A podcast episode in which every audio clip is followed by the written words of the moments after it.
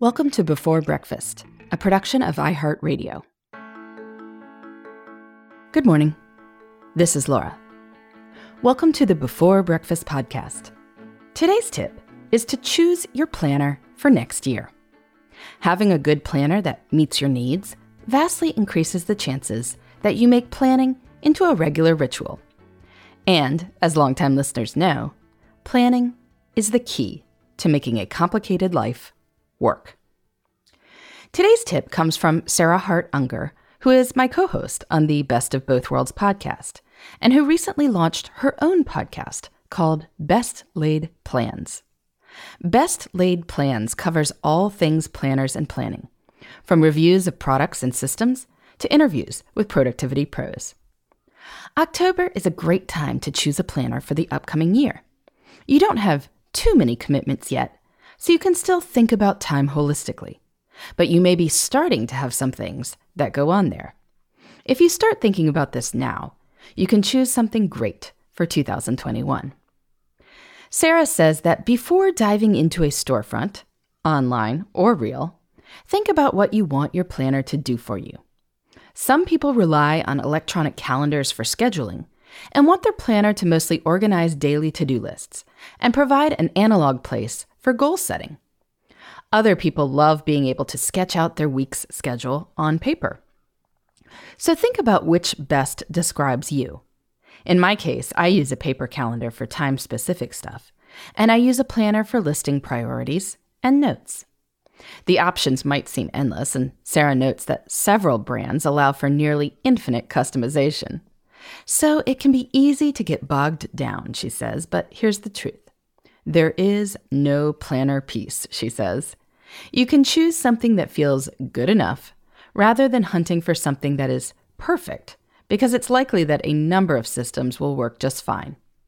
You can try it out, and if you hate it, there is no law against ordering a different planner and starting in February. Seriously. So, as Sarah says, you just have to make sure your essentials are there. The top things to consider are the size and weight. Do you need this to fit in a bag you take to and from work? Or will it just sit on your home office desk all the time?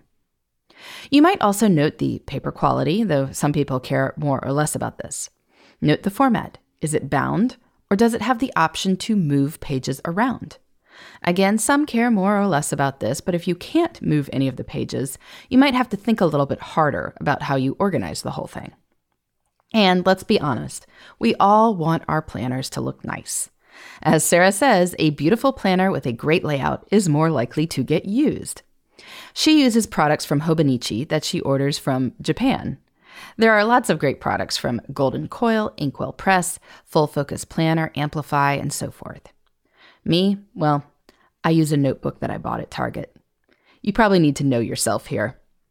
Finally, Sarah says don't shortchange yourself when it comes to writing instruments. Decent pens are, in the grand scheme of things, not terribly expensive, but a good pen can make writing more fun. I always say life is too short for bad pens. And there, we are in absolute agreement.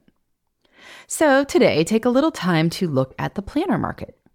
Think about whether you need something that's more like a calendar or more like open pages. Think about what size you need and sure, go ahead and judge your planner by its cover.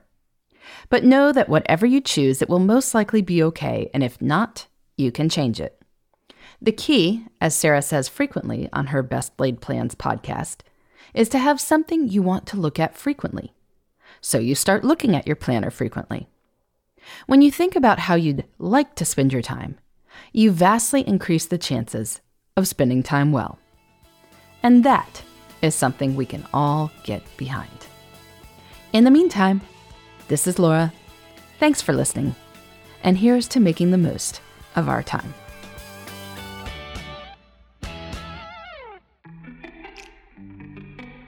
Hey, everybody. I'd love to hear from you. You can send me your tips, your questions, or anything else. Just connect with me on Twitter, Facebook, and Instagram at Before Breakfast Pod. That's B E, the number four, then breakfast, P O D. You can also shoot me an email at beforebreakfastpodcast at iheartmedia.com. That before breakfast is spelled out with all the letters. Thanks so much. I look forward to staying in touch.